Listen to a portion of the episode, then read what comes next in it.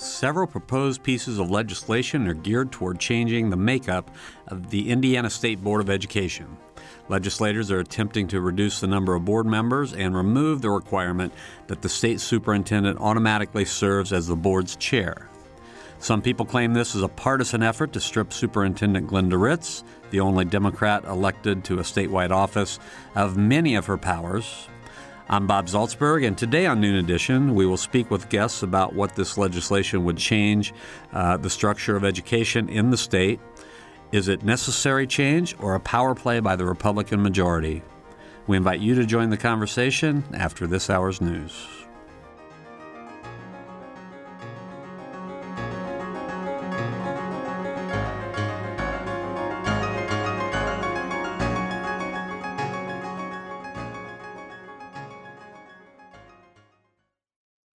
Production support comes from Smithville Communications, serving southern Indiana with fiber gigabit internet and digital IPTV. More information at smithville.net. And from School of Public Health Bloomington, Public Health Reimagined, addressing 21st century health challenges with a multidisciplinary approach to disease prevention, health promotion, and enhancing quality of life. publichealth.indiana.edu.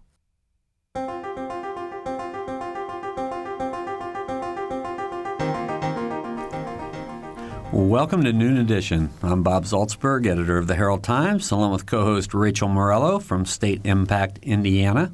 The state superintendent of, of schools has automatically been the chair of the state school board for 100 years, but that could change if proposed legislation passes to allow the state board to elect one of its members to serve as chair.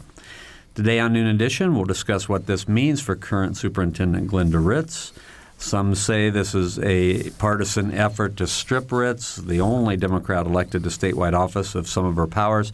Others say that it's just an effort to try to make the, the board run in a more functional manner. We have three guests with us today. Um, Kathy Fuentes Rohwer is here. She's the head of the Indiana Coalition for Public Education of Monroe County and Southern Indiana, and a Bloomington mom. And Steve Hinnefeld is here. He is a longtime educate, education blogger. Uh, he worked for the Herald Times for many years covering education, and Steve is just uh, basically very knowledgeable about all going on at the State House today. And also, we uh, will be joined soon by John Barnes. He's the Director of Legislative Affairs for the Indiana Department of Education. You can join the conversation by giving us a call at 855 0811 in Bloomington or 1 877 285 9348 outside of the Bloomington calling area. You can also join the live chat at wfiu.org slash noon edition, and you can follow us on Twitter at Noon Edition. So before we get started, I want to say this is actually a much broader show than even that issue. It's become uh, the the biggest issue in education. I mean, it is a huge issue in education, but part of it has been playing out this week with the uh, the I-STEP tests and whether whether they're too long, and if they are too long, uh, as they seem to be, whose fault that is. And some people are blaming Glenda Ritz for it. Others are blaming other people. So Rachel, it's been you're covering education. It's been kind of a wild time. Yeah, it's been pretty busy this week. Um, and you gave a good history, Bob. But I just want to mention too um, this one item of legislation that's already made its way through the House, and that's a bill that would allow the board to elect a chair from within its ranks beginning this coming July. Like you said, the superintendent has served as the chair automatically. Whoever um, is elected to that position fills that slot. And this week we talked to House Speaker Brian Bosma who tends to remain on his podium during discussion on the House floor, but he actually stepped down to offer his comments on this idea. And he told me afterwards why he decided to do that. I've spent the last two years, along with Senator David Long, trying to mediate uh, some of the dysfunction issues between the State Board of Education, and the superintendent, uh, the governor's former office of uh, CECI, his his uh, school advisors, education advisors, and I've been really, really very quiet about the dysfunction, and have tried to bring it uh, bring it to a close and a conclusion in a positive manner. But with the with the I-STEP testing uh, announcement that I-STEP time was nearly tripling for third through eighth graders here in the next two months. Uh, it was time uh, to no longer remain silent and, and indicate this has gone from dysfunctional to detrimental now for students. So, of course, Bosma is referring to the timetables that were released earlier this month that showed students would need to sit double and, in some cases, triple, like he said, the amount of time that they had in previous years to complete this spring's I-STEP. Um, so, let's talk a little bit about how the state board and the relations between the board and Ritz and her Department of Education are sort of playing into this. Let's I'll, let's go to Steve first.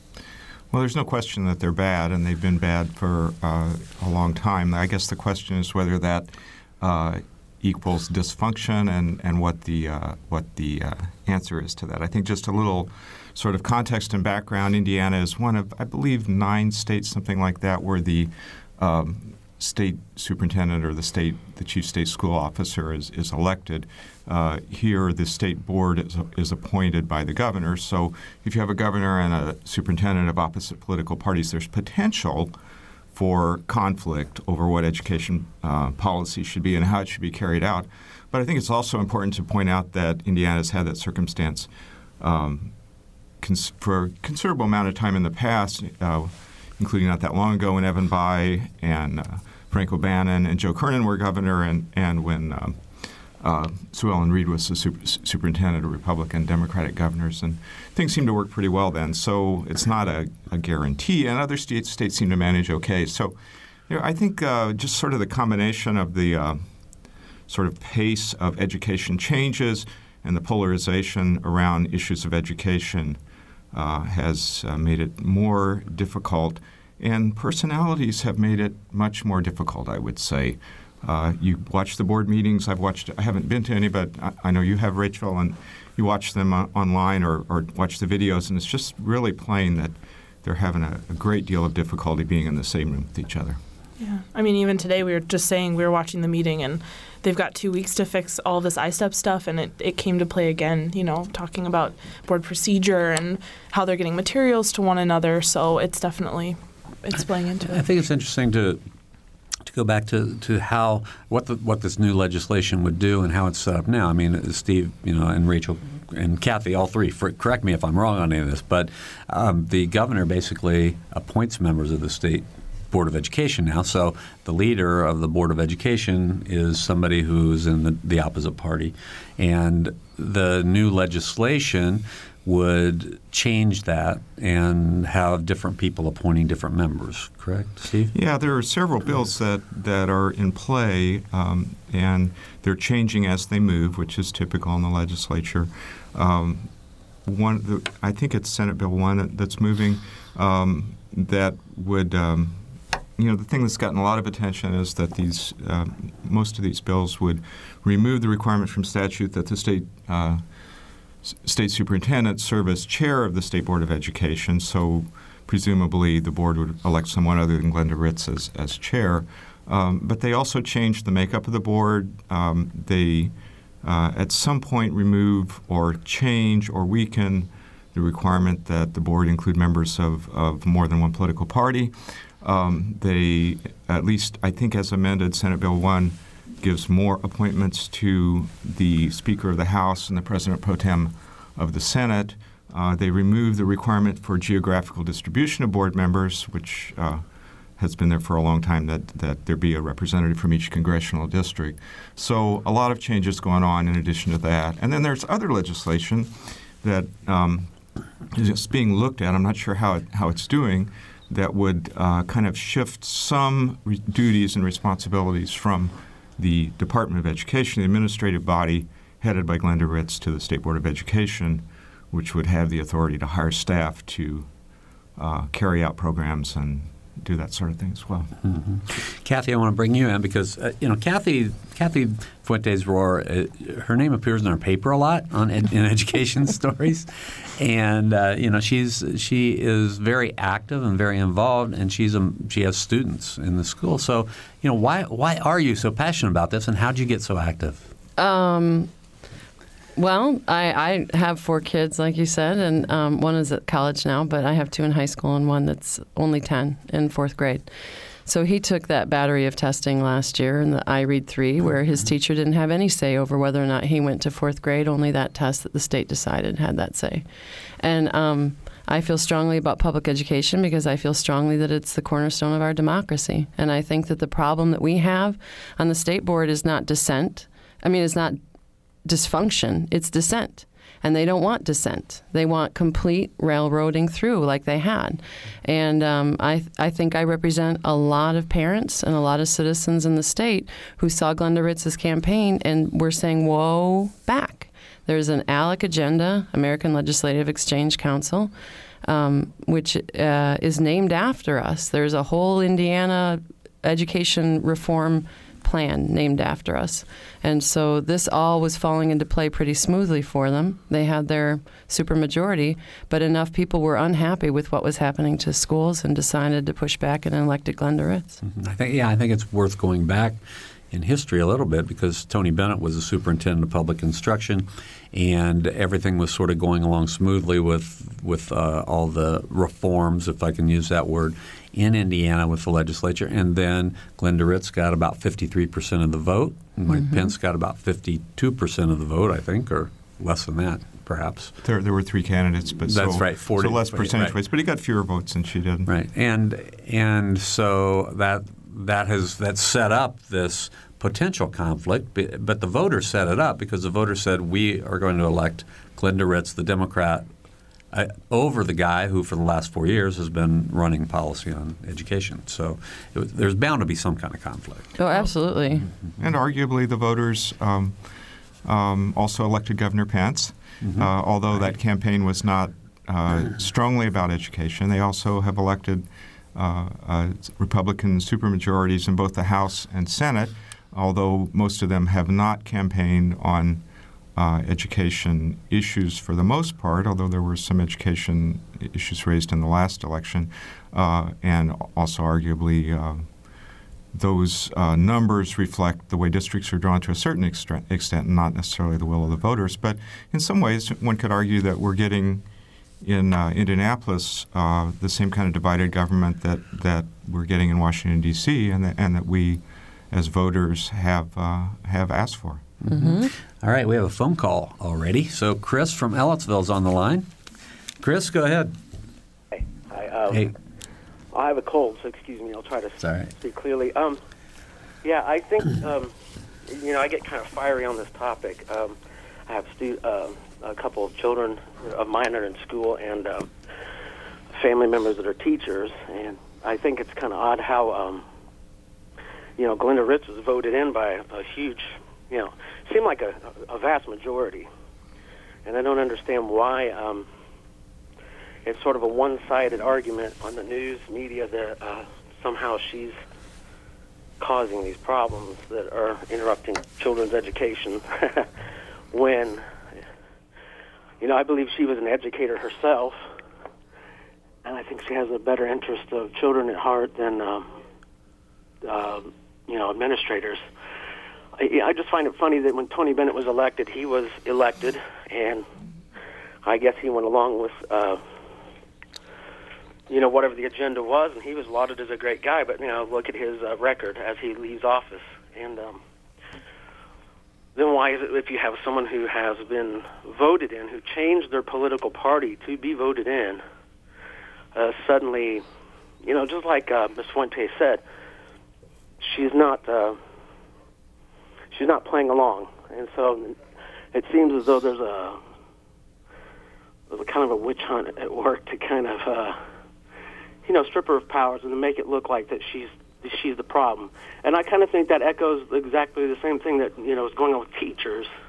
That somehow teachers, who are the last, uh, excuse me, uh, link in the chain of education, are being you know demonized so often as the ones who are letting our children down. When, for the longest time, teachers have had to. Uh, excuse me, take their orders, as it were, from administrators and legislatures. Uh, I don't understand how they come out uh, looking as bad as they do, and yet there's no real, you know, administrators and legislators come out, you know, looking clean. I, I just don't get that, and I don't. I think most people that don't have a vested interest in education will just take basically news at face value, and I think sometimes the news can be uh, you know, swayed by certain agendas.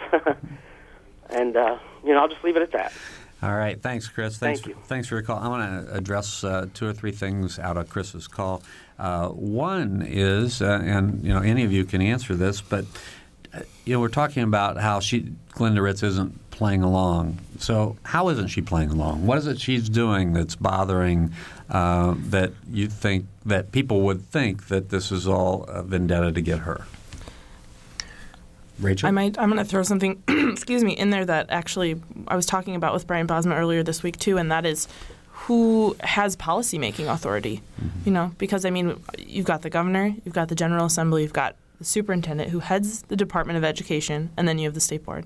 That's five separate entities, and who has which responsibility is obviously an issue. And I think eh, they're they're all questioning it too. They nobody really knows what falls to who, and that's sort of part of the a big part of the problem. I'd, I'd take that a step further and say uh, a really important question is what is policy and what is uh, administration? What is policy? What is programs? Um, you know, the State Board of Education certainly has considerable policy setting and policy making authority, goal setting authority. Uh, but the statute, if you look at it, is actually a little bit the, the state state code is actually somewhat confusing and contradictory. It gives some responsibilities to the to the uh, State Board of Education. It gives many responsibilities to the Indiana Department of Education.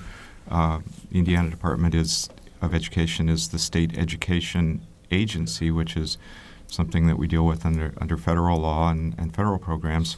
Um, so you would you would think that uh, you know I would tend to draw parallels to uh, local school corporations where the school board sets policy, hires the superintendent, and gets out of the way basically, and lets the superintendent uh, make or delegate decisions.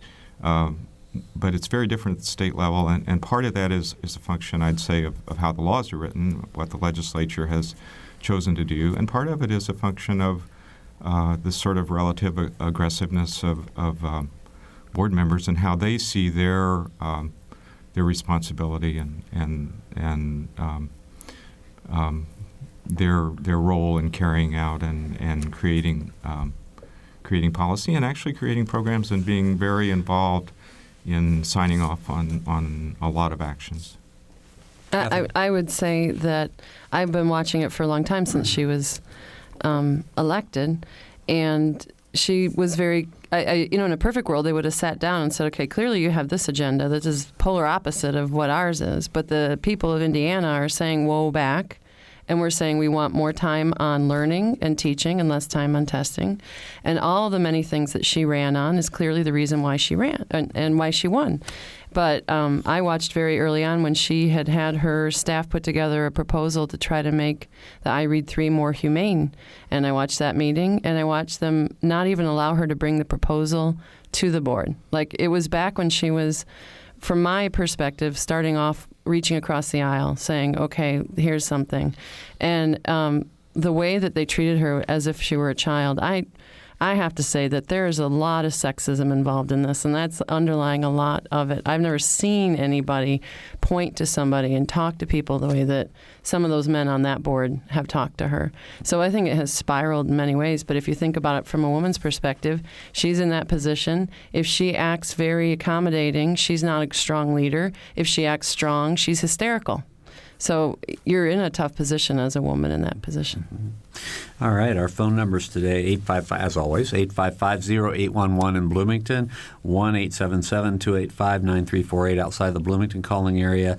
You can also join a live chat at wfiu.org slash noon edition, and you could follow us on Twitter um, at noon edition. So, Steve, uh, you know, we've, we've followed the legislature for a long time, and there are lots of ways. Uh, I, I think there's a debate, maybe a discussion to be had on whether this position should be elected or appointed. And do you think that will be? Do you think that will come up in the future?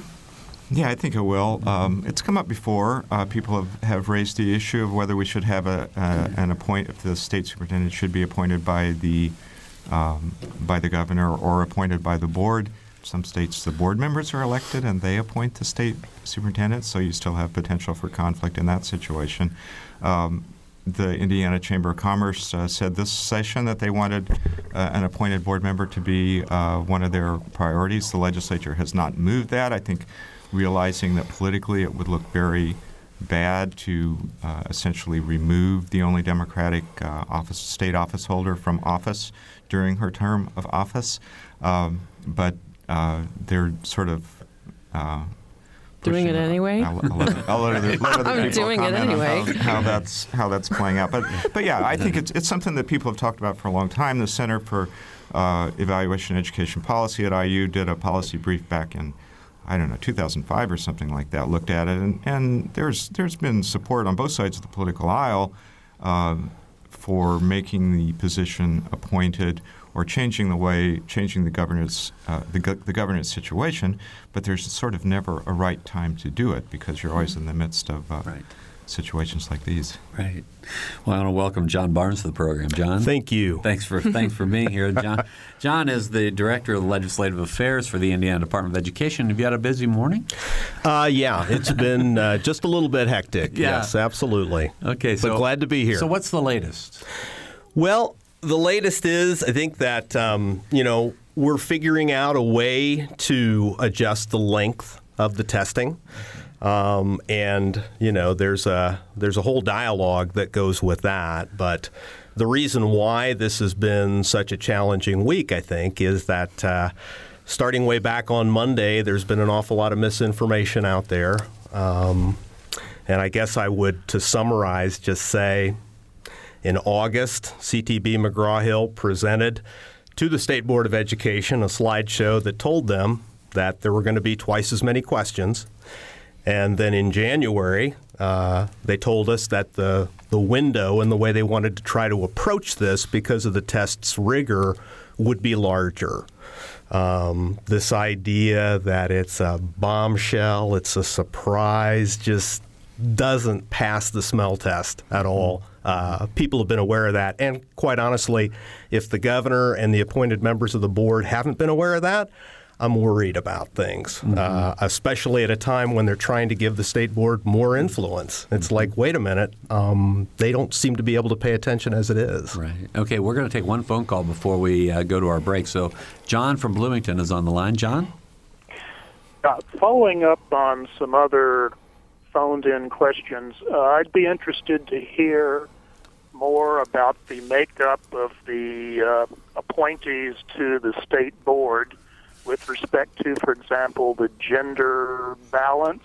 Um, what kinds of educational expertise, if any, that individual members have, and any potential for conflict of interest, not just the obvious kind in terms of one's own uh, income and family income, but cronyism of the I'll scratch your back, you scratch mine kind. Thank you. All right, John, thanks. Who wants to take that? Um, I'm, I wouldn't mind just answering the first part Sure. of that question since I, Claire and I, my partner at State Impact, we both go to those meetings. So um, there are a number of teachers who make up, uh, aside from Glenda Ritz, we're just talking about the other uh, appointed board members. I think they've got four, three or four teachers, a couple of principals. There are some um, business members of the business community. Um, there are three women aside from Glenda Ritz. The, the rest are men. I think that was everything he had asked, but I know I saw you both raise. Well, I, I was going to say I would add in. Uh, to me, this is a perfect time to address the issue of the composition of the board, and, and we truly welcome that because out of the 10 members, you're right, there's supposed to be a certain number of educators, and as you said, I, I believe currently it's four. Uh, and there are actually more than that on the board with education backgrounds. But at the same time, politically, the idea is that it's supposed to be six Republicans and four Democrats. And the problem is defining who's a Republican and who's a Democrat is is very very difficult. There are other ways we could do this if we truly want to say these people are Republicans, these people are Democrats. There would be other ways to do that, including giving the minority party a chance to make some appointments. That way, we would be clear. And that six and four is based on the governor who's in office. He appoints all of them. Yes. So, I mean, if it was a Democratic governor, it'd be six Democrats and four Republicans. No, yeah, no more than six of the appointed members must can be from either political party. Gotcha. Okay. Well, we're going to have to take a short break. I want to give our phone numbers again, though. We're talking about uh, Indiana's public education system and a lot of things going through the legislature, which are, uh, I'd say, explosive at this moment. so if you want to give us a call, 855-0811 in Bloomington or 1-877-285-9348. Outside of the Bloomington area, you can also join a live chat at wfiu.org slash noon edition or follow us on Twitter at noon edition. We'll be right back.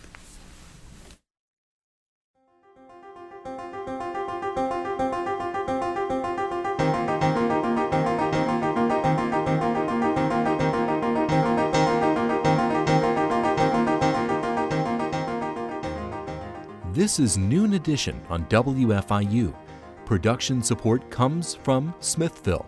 Information at smithville.net. And IU School of Public Health Bloomington. Online at publichealth.indiana.edu. WFIU News covers South Central Indiana and the state each day. You can read news throughout the day as it's posted on our website at wfiu.org.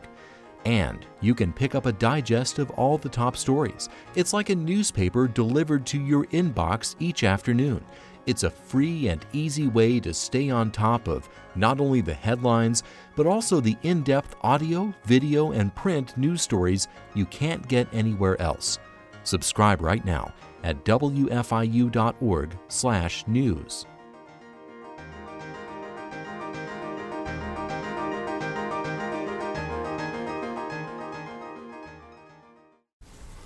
Welcome back to Noon Edition. I'm Bob Zaltsberg from the Herald Times, along with co host Rachel Morello from State Impact Indiana. And today we're talking about uh, the legislature and, uh, most more specifically, education legislation. The state superintendent of schools has automatically been the chair of the state school board for about 100 years, but that could change if proposed legislation passes to allow the state board to elect one of its members to serve as chair. We're talking about that and issues about the length of ISTEP and a lot of other things today. We have uh, some great guests with us in the studio. John Barnes is the Director of Legislative Affairs for the Indiana Department of Education. Kathy Fuentes Rohwer is head of the Indiana Coalition for Public Education of Monroe County in southern Indiana and a Bloomington mom to four kids, uh, three who are still in the public schools. And Steve Hinnefeld is a longtime reporter and education blogger. He worked for the Herald Times for many years. He works for Indiana University now, and his education blog is right on point for a lot of issues going on uh, in the schools today. You can join us on the program 855-0811 in Bloomington or 1-877-285-9348. You can also join the live chat at wfiu.org slash noon edition. Rachel? I want to bring in another clip that we've got um, from our interview with House Speaker Brian Bosma earlier in the week, and then we can hopefully build off of that with some other questions. Uh, we've heard this called the education session a number of times. Governor Pence called it this. We've heard it from other legislators, and obviously there's a huge number of bills going through both chambers right now on a number of issues, including this makeup of the board. Um, but I I want to roll in some tape from the interview and just hear what the speaker had to say about the, I believe, seven or eight. There's a handful of um, pieces about the board. So let's play that. One of the most important issues that we're going to deal with this year is governance for education policy because it impacts a million students, it impacts a million families, literally in Indiana plus, and uh, it impacts our future. There's no more important uh, item that we deal with here at the General Assembly than K 12 and higher education matters. Um, so I want to ask you, John, uh, how important is it that this issue of governance get addressed before we get to all of this other stuff that they're talking about? Well, I, I, I, certainly think the issue of governance needs to be addressed immediately. There's no question about that. Um, but again, you know, our feeling is that a lot of the drama has been manufactured. Um, nobody is under more scrutiny than the superintendent of public instruction. Glenda Ritz, everything she does. And the good thing is that she is so efficient and she is so effective that it's not a problem for her to deal with that. But but what we've found is, and this is one of the big problems, everything we do gets questioned when you work with the governor's people to apply to get recertification of a waiver and you're working with them and talking to the feds and putting it all together and then they put together a 28 page critique that they send in at the same time there's a lot of question marks there. We we cannot uh, see a situation where we're able to work with them. So often it seems like we have to work around them, and so the challenge really uh, is to make sure that we develop a more collegial atmosphere. But I don't think that's Superintendent Ritz's fault. All right, we have a phone call from a teacher from Bloomington named Angie. Angie? Yeah, hi. Hi. How you doing? Good. Go ahead. Thanks for letting me enjoy. Um, I'm just getting ready to back open back the door, but I just wanted to call in because I went and got my lunch real quick. It's finals at South, and I tell you what, it's a big discussion at our school. And the big question is, um, I have a fellow teacher whose mom was a teacher, and we talked about if we're going to do these kinds of things to Glenda Ritz, why don't we elect the school board? Why is the school board appointed by the governor, and we elected Glenda Ritz? So why don't the people have a say for who's going to govern what happens to our students? Use that music. Let me get away from that. All right, Steve, you, you sort of addressed this a little bit earlier. Yeah, there, there are a lot of different uh, models of, of, uh, of governance, uh, including um, what, what Indiana has elected governor, elected uh, superintendent, uh, state board appointed by the governor. Uh, some states elect the board members. That, that in fact happens in, in some states. In some states, the superintendent is appointed by the governor. Um, so a lot of different models, and really no one way. In fact, I don't think there's any one majority way of doing it. Um, you know, some are, are arguably more directly democratic than others. Uh, the argument for Indiana's system, I suppose, uh, in terms of appointing the board members, would be that we elect the governor and that we part of the governor's responsibility has to do with education policy and the way the governor uh, sort of is able to uh, um, implement or carry out that that uh, his education agenda or her education agenda uh, is through appointing members of the state board as well as through proposing legislation. All right, so we have another call. Ted is on the line, and Ted's from Bloomington. Hi. Hey, Uh, I have a quick question uh, about Mike Pence's appointments. Uh, I'm looking them over, and uh, there are sort of five, sort of generally speaking, educators, either administrators or educators that he's appointed, and three of them are associated with private Christian schools. I'm wondering if anyone has a comment or an idea about what Pence's agenda is. All right, there are people, uh, hmm, let's see, smiling in here, I guess I'll say. So, John, you want to start? Well, absolutely. I think that this is one of the, the flaws in the system, I think, is that you know, we need to have a board that has a better cross section and more diversity. There's no question about that. And you're right. There could be some conflict of interest questions raised, especially when you start to talk about Marian University and some of the contracts that they have received. Uh, those issues alone make you wonder how this works. So again, uh, there's no question we need to revise the, the governance model. Mm-hmm. Kathy? Well, I, I feel like we get really bogged down as much as it's very dramatic and it's good watching when you're in your kitchen to see the state board of education members and the and the infighting going on. But we're then we start to not focus on what the governor has done to create the fighting with the CECI, a whole shadow Department of Education that confused roles because it wasn't in law. And so he does all this and there's all this undermining and so suddenly she's hysterical as everybody's trying to figure out she's painted as hysterical, let's be clear.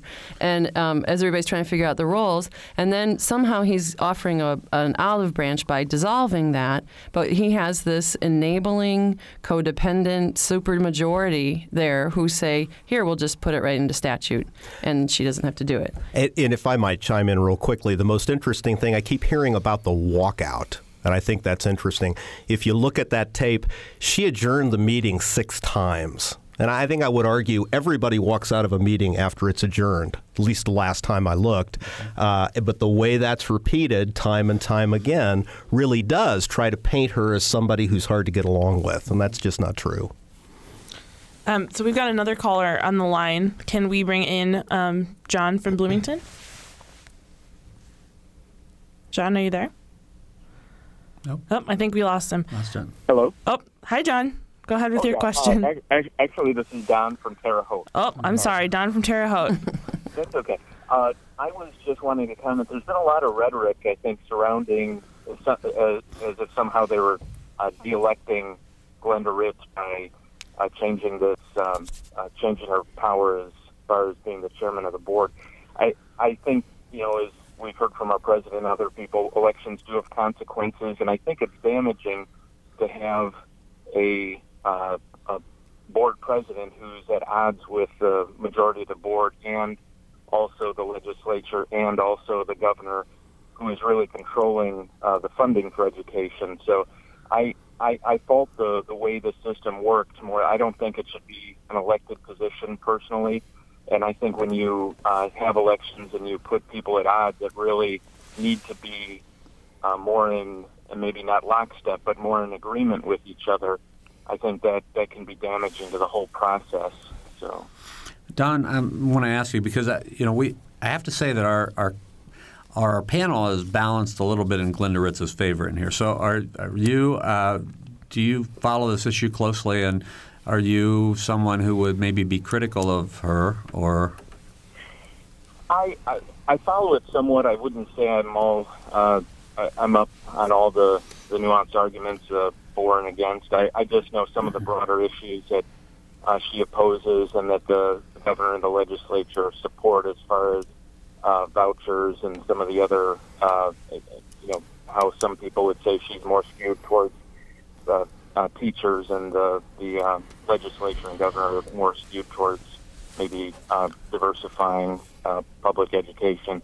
But um, yeah, so I, I'd probably be somewhat critical of her, but I, I probably wouldn't be the best to Okay. have every argument. Well, I just wanted to welcome you. I, you know, we, we want to hear viewpoints from all over. So, all right, Kathy. Uh, you know, I, I, I think that it's it's um, kind of confusing when we start point um, painting it as a partisan issue when you're just talking about public education because at the federal level, the Democrats are doing a lot to promote the whole charter school and the testing test driven accountability, and they're killing public education that way. And and so for me. In, in the state of Indiana, if I have to hear one more person from the Chamber of Commerce or the Hoosiers for Economic Growth or, I mean, quality education, uh, say that they're for the kids, uh, I'm going to jump off a cliff because I'm I'm a mommy who's for the kids, and that's why I really worked hard. I'm not a teacher. I'm not a union person. I'm somebody who really believes in public education, and I'm tired of my kids being used in a political battle. And that means politics is your relationship to power, not just the party. And my kids are are caught in a power struggle for public education.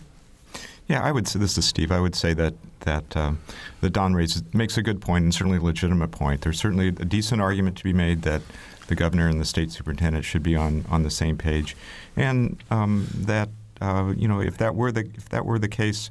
Um, that uh, possibly, uh, you know, the education might figure larger in the uh, gubernatorial elections, and uh, people might be looking more to uh, candidates' uh, uh, goals and, and platforms on education. It's a, it's an argument. I'm not sure that I that I agree with it. Uh, I know a lot of people who definitely wouldn't agree with it. Uh, you certainly can't start from where you have to start from where we are. Where we are is we have Glenda Ritz as superintendent and Mike Pence as, governor. So where do we go with that? But but um, but the point the argument that the superintendent should be appointed is not a new argument and not not an extreme argument. Well, and again, uh, as Don said, elections do have consequences, but uh, this particular election had an interesting result, and that is that the superintendent's race actually got more votes than the governor's race. So the people sent a clear message. I would say, again, we're happy to look at the governance model. The problem with the current legislation is everybody wants to do it immediately. And we're happy to sit down and talk about this, but at the very, very least, legislation that removes her as chair shouldn't take effect until after the next election. And that's not been the way that they're looking at it. So, So, John, I want to ask eh, how much of, of a real impact would there be from moving, removing her as chair and appointing somebody else chair? She's still going to be head of the Department of Education. She's still going to be, uh, you know, the person who um, reports to the board about what the department is doing, and that that department will still have uh, its statutory duties, assuming the legislature doesn't significantly change them. Uh, and as we saw this morning, uh, being chair doesn't even mean that she can get the board to consider what she calls them to uh, a meeting to consider. No, you have a good point. But changing it midstream sends absolutely the wrong signal. I really argue that you know people want to say, "Oh well, when they elected her, they didn't know she was also the the chair of the state board." If that needs to be changed, then you change it when the voters have a chance to send that message, and to change it midstream just absolutely sends the wrong signal. All right, if you have a question or a comment, please give us a call, 855-0811 in Bloomington or 1-877-285-9348. You can also join the live chat at wfiu.org slash noon edition. And you can follow us on Twitter at noon edition. We do have a lot of activity on the phones now, so we hope to get to everybody. Um, but next in line is John from Bloomington. John? Hello. Hey, John. Oh, uh, good afternoon, everyone. Uh, back in the early 70s, uh, Harvard University, um, under the aegis of one of its famous sociologists, conducted a, a massive review of uh, the literature across disciplines pertaining to education. And uh, th- this uh, report, which was front page news on papers across the country, interesting, uh, concluded that schools really did very little uh, in terms of educational attainment, that other factors, especially home environment, were far more important.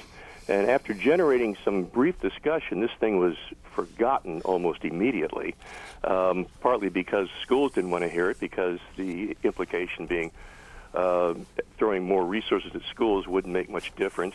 And conservatives didn't want to hear it because the suggestion was that uh, uh, that maybe an expansion of the welfare state might be more efficacious uh, in terms of uh, student attainment in schools. And it seems to me we're still stuck in that same uh, kind of divide where we expect so much more from uh, the schools than they can ever possibly deliver, and that uh, uh, issues pertaining to our children uh, are much more uh, broad than than simply the schools, and yet we seem to focus on schools. And this business about school leadership seems to me more about scoring political points than it is about the children.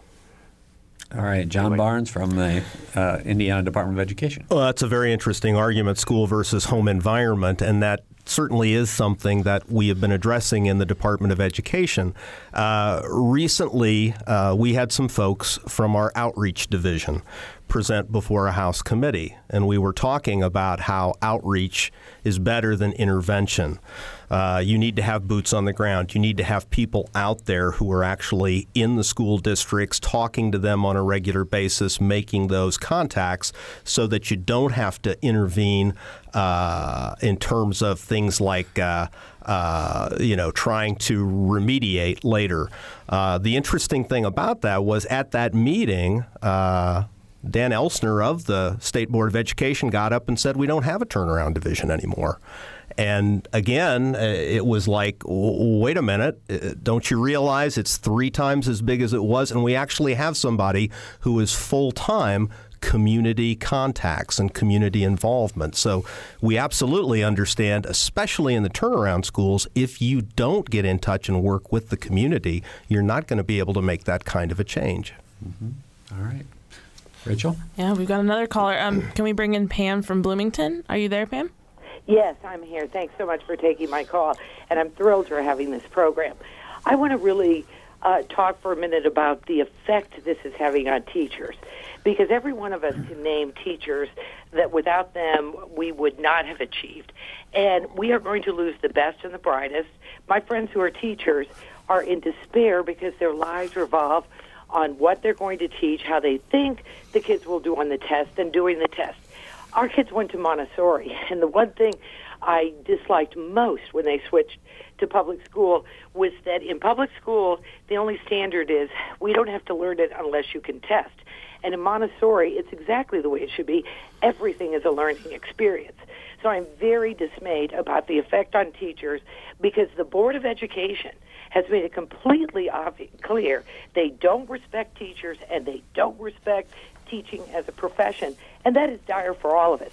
This is a vast move, Kathy is right, by ALEC to take America's greatest promise, a free public education, and now make it something that the marketplace can earn a profit from, and we are all the losers for it. That's my comment, and I'd love for you to talk about how we can keep teachers under this horrible environment that they are forced to uh, operate in.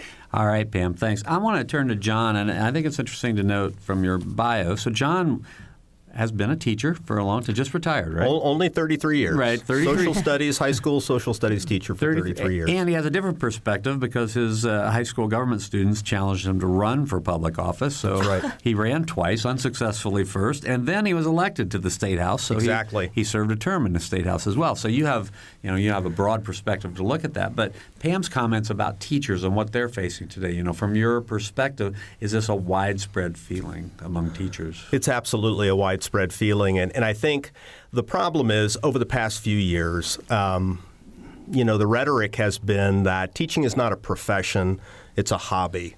It's something you should do for a few years and then you should go get a real job. Uh, and it's difficult to understand in, in terms of the way we look at that why we wouldn't want to encourage people to be career teachers and to be the best teachers they possibly can be. The stress is incredible, obviously, and the problem is we see all over the place, IU included, right here in Bloomington, fewer and fewer people going into teacher preparation programs. I think the last time I heard Ball State was down like 40% at a teacher's college. That's incredible. All right, I want to turn to Rachel because I know she's got a lot of questions. I know we want to talk more about the about the testing issue too. Yeah, that's exactly where I was going to go with that question. Actually, I'm I'm curious um, with the length of the test and with what they are trying to do, and I know they did a little bit today to shorten it. How will that affect what teachers are doing in the next two weeks? Because the testing window opens what February 25th. It's pretty. It's coming up pretty quick. So Right. how how will what was suggested at today's meeting affect teachers this Well, month? I certainly think it, it can help to reduce the stress if we get that communicated. And that's the biggest problem. And that was mentioned at the board meeting this morning is that how do you make sure that all the teachers realize how we're changing this up? But I think, bottom line, the biggest issue we look back at is that this idea of a longer test and a longer testing window all has to do with the increased rigor that we're required to do. If the questions are harder, the students will need more time. The misinformation that's getting out there is about the testing window and people talking about it being longer than, uh, you know, taking the bar exam. That's ridiculous. The whole idea of the testing window being bigger is to give teachers and schools more flexibility. Third graders, for instance, will be able to take part of the test every other day, and the highest number of uh, minutes they would be involved in is 55 minutes and finish it out. The idea is to try to make sure that there's flexibility and there's enough time. We worry that when the governor talks about shortening the time without removing some of the questions, that just creates even more panic and even more confusion. Yeah, I, I wish you. I, I want you to clarify even a little more than Certainly. that. So, sort of take us through that. I mean, there, the so, and I want to start with the, the stress test, which was yesterday. What what is that? Stress test is when we test hardware and we look for weak points between the provider and the school system. So basically, what we're trying to do is we're looking for problems on both ends, and we're trying to do that way ahead of time. Now, one of the another piece of misinformation: the online portion of the test for 99% of the schools is in May. It's in May. So we're doing the stress test now to make sure that everything goes well in May. Um, people have been up in arms and said, well, oh my gosh, we have problems. Well, exactly. And that's what we need to fix. The connectivity problem across the state is huge. So it's not always the provider, sometimes it's the local school district. We want to be able to troubleshoot that. Okay, and then just to repeat, so the the testing window. So we we t- heard a lot about how this test is going to be 12 hours long now. Not true. Not true. Okay. No, it, it is going to be longer. There's no question about that. But again, we realize there has to be a certain amount of flexibility. Can you explain a little bit, John, for people who might not understand um, what's going on with piloting these new questions? I heard that was also potentially a Oh, reason why absolutely. this could be short. Absolutely. Um, well, I don't want to go too long on this, but you may remember that two years ago when we first came into the State House, uh, there was a move to abandon the Common Core standards. And so House Bill 1429 did that. And it directly said you're going to come up with a new set of standards. Okay. Well, what the Fed said was that's okay, but that's also going to put you on a shorter timeline in terms of keeping your waiver because we want to keep close tabs on what you really are going to do. And so, as a result, where a lot of states have had two years to start to, to transition to the college career ready standards with the pilot questions and other things they need to do, we're getting one. We asked the feds for an additional waiver and we said, can we spread out these extra questions over two years? And we were told, no, you can't. And so, as a result, the longer test comes from the fact that a Republican dominated legislature decided to change standards in midstream, and as a result, these are all the consequences that are happening.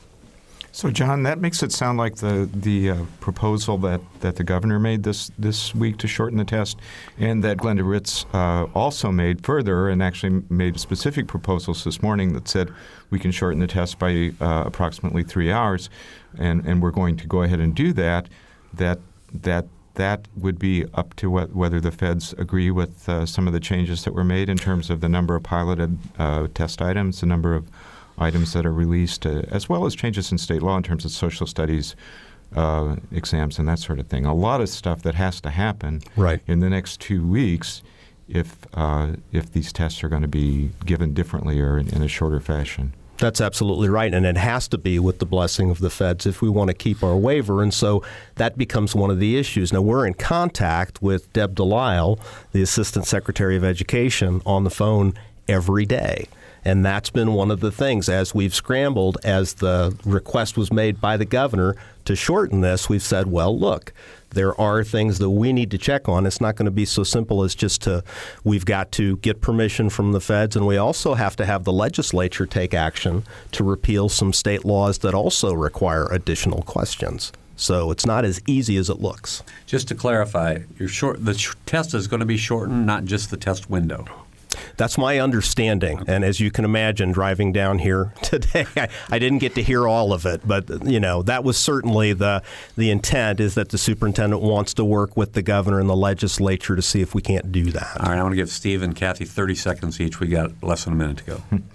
well. Um, I think one thing that, that I wrote this week on my blog is, was that, that the issue is not just how long the test is and how hard the test is, but the issue is what issue what uh, uh, we do with the test results and, and what we uh, what stakes are attached to the test, what we expect tests to do for us, what we expect to be able to do with that knowledge. And I think that that raises a lot of important questions that we really haven't addressed, and we get locked in this finger pointing about who said what when. Thirty exactly. Okay.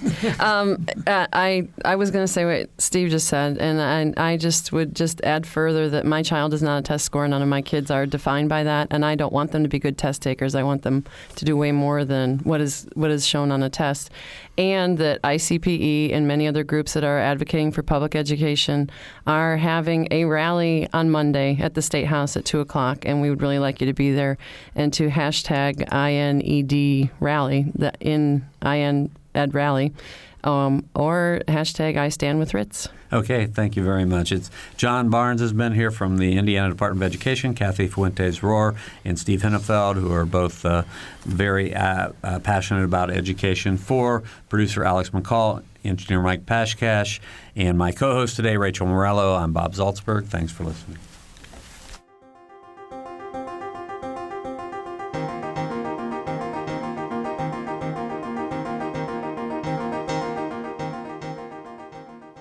Edition is a production of WFIU and the Herald Times. A podcast of this and other WFIU programs is available at WFIU.org. Production support comes from Smithville Communications, serving southern Indiana with fiber gigabit internet and digital IPTV. More information at smithville.net. And from School of Public Health Bloomington, Public Health Reimagined addressing 21st century health challenges with a multidisciplinary approach to disease prevention, health promotion, and enhancing quality of life. publichealth.indiana.edu.